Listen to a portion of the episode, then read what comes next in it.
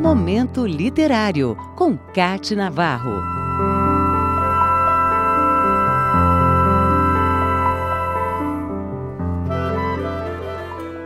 Existem autores que parecem ser psicólogos da gente, de tanto que escrevem e nos traduzem, nos respondem, nos ajudam diante de angústias e nos permitem sermos o que somos.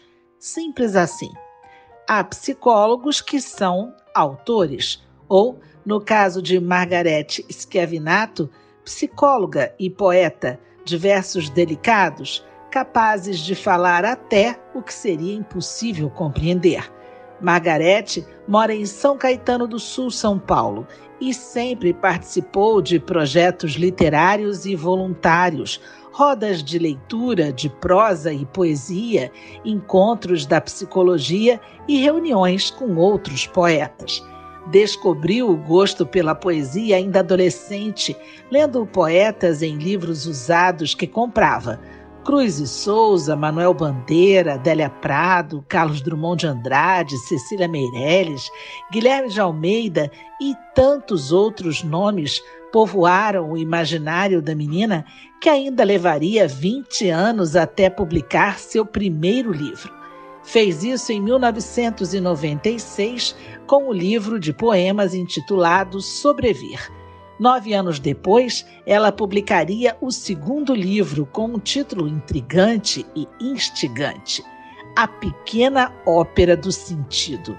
O livro, de tamanho pequeno, é simples, mas cresce e se agiganta à medida em que o leitor voa por suas páginas, como se fosse convidado a participar da ópera prometida.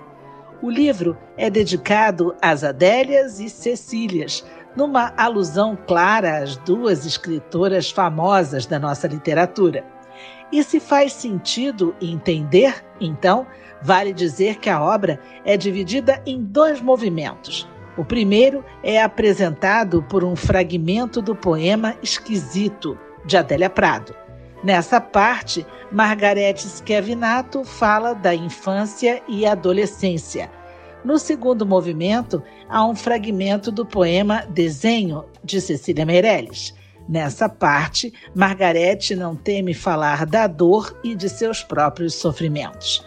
Entre prosa e poesia, Margarete cativa principalmente pela simplicidade das palavras e temas, mesmas palavras que ela enaltece e tenta descrever no poema cuja leitura faço agora, quando encerro o momento literário de hoje. Título: Das medidas e do tamanho.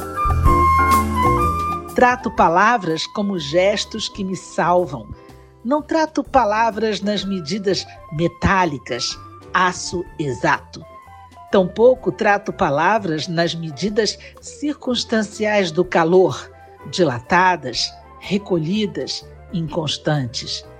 Trato palavras como gestos necessários, aqueles que me salvam, me resgatam do cotidiano, do tempo medido nos ponteiros. Ingrato.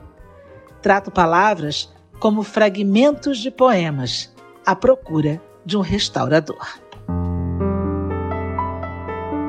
Momento Literário, com Cate Navarro.